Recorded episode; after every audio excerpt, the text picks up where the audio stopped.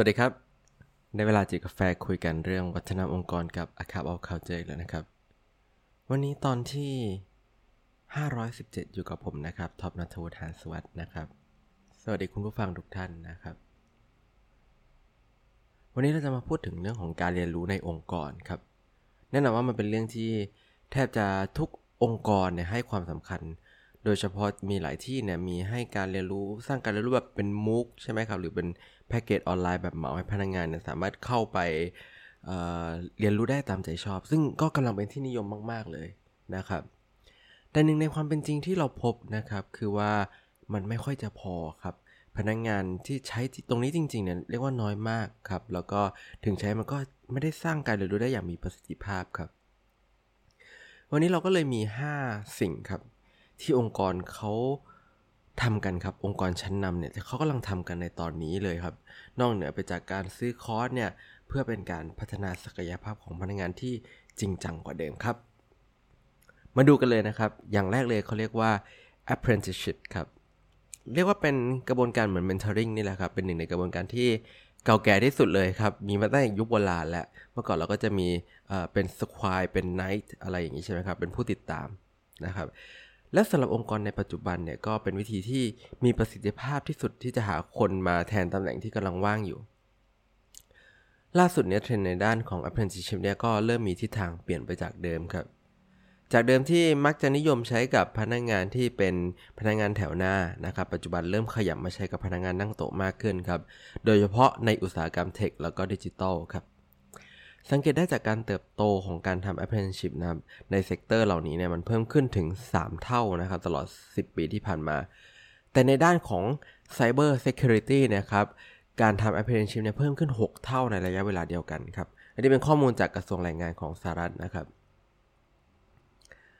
โดยหลาย ๆ กลุ่มองค์กรในกลุ่ม tech นะครับยอมรับว่ามันเป็นวิธีที่มีประสิทธิภาพที่สุดในการสร้างการเรียนรู้ในองค์กรให้กับพวกเขาเลยครับ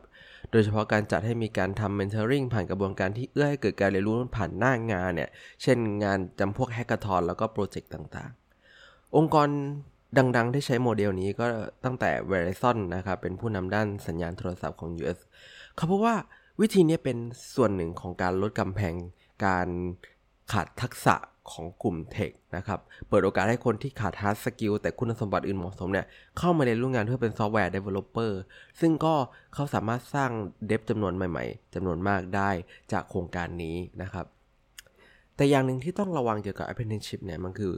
มันไม่ใช่วิธีตอบโจทย์ได้ทุกองค์กรครับ มันต้องอาศัยเวลาของทั้งพนักงาน แล้วก็ตัวองค์กรเองเยอะมากๆ โดยโปรแกรมโปรแกรมหนึ่งมันจะยาวได้ถึง 4 ปีเลยก็ได้นะครับ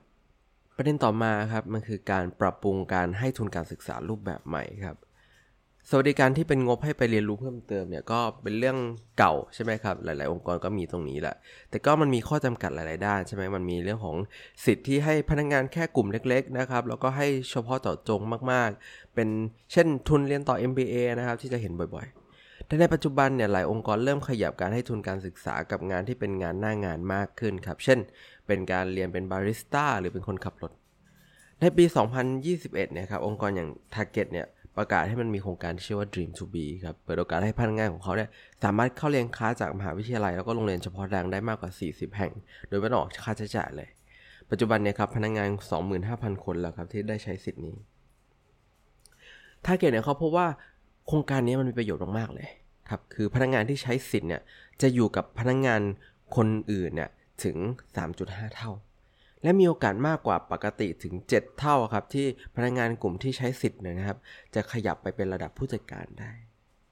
ยังไงก็ตามครับงานวิจัยพบว่าองค์กรไหนที่กำลังสำรวจความเป็นไปได้องค์กะของโครงการในลักษณะนี้ครับต้องระวังเรื่องของการใช้สิทธิ์ครับเพราะว่าโดยเฉลี่ยเนี่ยมีพนักงานมาใช้สิทธิ์เพียงแค่ประมาณ 2%เท่านั้นครับ ที่ใช้สิทธิ์นี้ไปทำการเรียนรู้ต่างๆ ต่อมาก็คือเรื่องของการทำ learning experience platform ครับ หลาย ๆ ที่เนี่ยคุ้นเคยกับการเรียนรู้ผ่าน MOOC ใช่ไหมครับ หรือแพลตฟอร์มการเรียนรู้ผ่านวิดีโอ แล้วก็มีเป็นรวบรวมคอนเทนต์ไว้ ซึ่งแทบทุกองค์กรแน่นอนว่าเคยใช้สิ่งนี้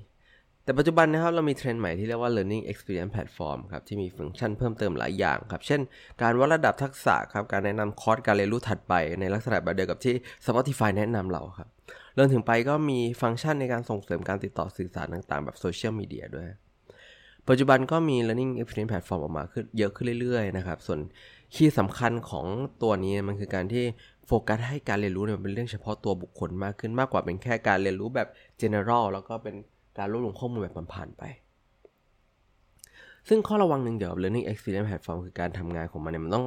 ใช้ข้อมูลองค์กรจำนวนมากครับ ที่หลายองค์กรอาจจะเป็นห่วงครับว่าความเป็นส่วนตัวของข้อมูลนี่จะโอเคหรือเปล่า มันทำให้หลาย ๆ องค์กรที่เป็นองค์กรใหญ่นะครับเลือกที่จะแก้ปัญหานี้ด้วยการสร้างแพลตฟอร์มภายในของตัวเอง ซึ่งก็แน่นอนว่าตามมาด้วยค่าใช้จ่ายจำนวนมากครับ ประเด็นถัดมาที่เขาเริ่มทำกันแล้วนี่ก็คือเรื่องของการปฏิวัติรูปแบบการโคชชิ่งครับเพราะมันเป็นหนึ่งในกระบวนการที่ได้รับความนิยมมากๆนะครับในหมู่ผู้บริหาร แต่มันจะอยู่แค่ในระดับผู้บริหารนี่แหละครับเพราะมันเป็นเครื่องมือที่ค่าใช้จ่ายค่อนข้างสูง นอกจากนั้นแล้วในการหาโค้ชที่มันเหมาะสมแม้แต่ในระดับผู้บริหารเองก็ไม่ใช่เรื่องง่ายครับปัจจุบันก็ได้มีสตาร์ทอัพหลายแห่งครับให้บริการการประเมินพนักงานครับแล้วก็จับคู่ให้กับโค้ชที่ลงตัวของพวกเขาที่สุด ผ่านดิจิทัลแพลตฟอร์มต่างๆ เพื่อลดค่าใช้จ่าย แล้วก็สร้างการเข้าถึงให้มันเข้าถึงง่ายมากขึ้นครับโดย International Coaching Federation เนี่ยรายงานว่าปัจจุบันเนี่ยอาชีพโค้ชกำลังเป็นขาขึ้นครับได้รับความนิยมมากขึ้นเรื่อยๆ ก็นับตั้งแต่ปี 2016 เนี่ยก็เพิ่มขึ้นมาประมาณ 33%นะครับสาเหตุหลักเนี่ยมาจากการที่หลายองค์กรเริ่มมองหาโค้ชให้กับพนักงานในระดับอื่นๆ นอกเหนือจากผู้บริหารครับ พร้อมกับความนิยมในการใช้เครื่องมือวิดีโอคอลครับทำให้การ coaching เนี่ยมันสะดวกมากขึ้นมันไม่ต้องเดินทางหากันแล้วอย่างเชฟรอนเนี่ยเขาก็ให้ manager ประมาณตอนนี้ 7,000 กว่าคนนะครับ ได้มีโอกาสเข้าถึง coaching session นะครับ แล้วก็สร้างแนวทางให้ทุกคนเนี่ยพยายามหาทางให้เข้าถึงตัวการทำโคชชิ่งได้นะครับ สุดท้ายนะครับสิ่งที่ 5 ที่เขากำลังทำกันตอนนี้เลยก็คือเรื่องของ cohort based course นะครับ คือคนส่วนใหญ่เนี่ยไม่ค่อยจะเรียนคอร์สออนไลน์จบหรอกครับ เพราะว่าการเรียนในรูปแบบมุ้งเนี่ยส่วนใหญ่มันเป็นรูปแบบที่เรียกว่าต่างคนต่างเรียนใช่ไหมครับ ซึ่งตัวแปรสำคัญเลยก็คือวินัย เป็นหัวใจหลักของการเรียนจบไม่จบเลยก็ว่าได้ ซึ่งแน่นอนว่ายากครับ โดยเฉพาะในยุคที่เรามีอะไรอะไรมารบกวนสมาธิได้ตลอดเวลา แล้วก็งานก็ยุ่งอยู่แล้ว ปัจจุบันก็เลยมีสิ่งที่เขาเริ่มทำกันก็เรียกว่าเป็น cohort based course ครับหรือว่าเป็นคอร์สออนไลน์ รูปแบบที่ว่าจะมีการเรียนเป็นกลุ่มๆครับโดยมีระยะเวลาเริ่มต้น แล้วก็ระยะเวลาจบที่ถูกกำหนดมาแล้ว มีการบ้านให้ทำบ่อยๆ แล้วก็มีการเรียนสดเป็นครั้งคราวครับ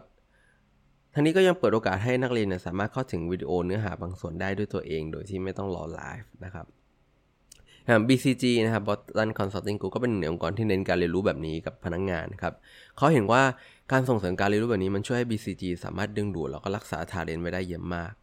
หนึ่งในความท้าทายที่สุดขององค์กรคือการลงลึกเนื้อหาการเรียนรู้ในแบบออนไลน์ ซึ่ง cohort format นะครับที่มันสามารถที่มาตอบโจทย์นี้ครับแต่ข้อเสียเดียวที่มันเพิ่มขึ้นมาของ cohort-based คือ มันคือค่าใช้จ่ายครับ เพราะว่าเรามีคลาสสดเพิ่มขึ้นมาครับ แล้วมันเพิ่มค่าใช้จ่ายแล้วลดความสามารถในการสเกลลงไปเยอะมาก เมื่อเทียบกับคอร์สออนไลน์ปกติทำให้ราคาปกติของคอร์สออนไลน์เนี่ยอยู่ที่ประมาณ 30-60 ดอลลาร์ครับประมาณพันถึง2,000 ต่อคอร์สนะครับ แต่พอมาเป็น cohort-based แล้วนะครับ ราคามันจะพุ่งไปที่ประมาณประมาณหลักหมื่นใช่ไหมครับ ซึ่งก็เริ่มจะไม่เหมาะกับการที่จะทำแบบนี้ให้กับทุกองค์กร แล้วก็พนักงงานทุกคน นะครับทั้งหมดนี้ก็เป็น 5 เทรนในการทำแพลตฟอร์มการเรียนรู้นะครับที่กำลังเกิดขึ้นในปัจจุบันนี้ครับแล้วก็หวังว่าจะเป็นประโยชน์ให้กับองค์กรที่กำลังมองหาแนวทางใหม่ๆ หรือว่าแนวทางพัฒนารูปแบบการเรียนรู้ในองค์กร ให้พนักงานเราสามารถเข้าถึงการเรียนรู้ แล้วก็เป็นการเรียนรู้ที่ตอบโจทย์องค์กรได้มากกว่าเดิมนะครับ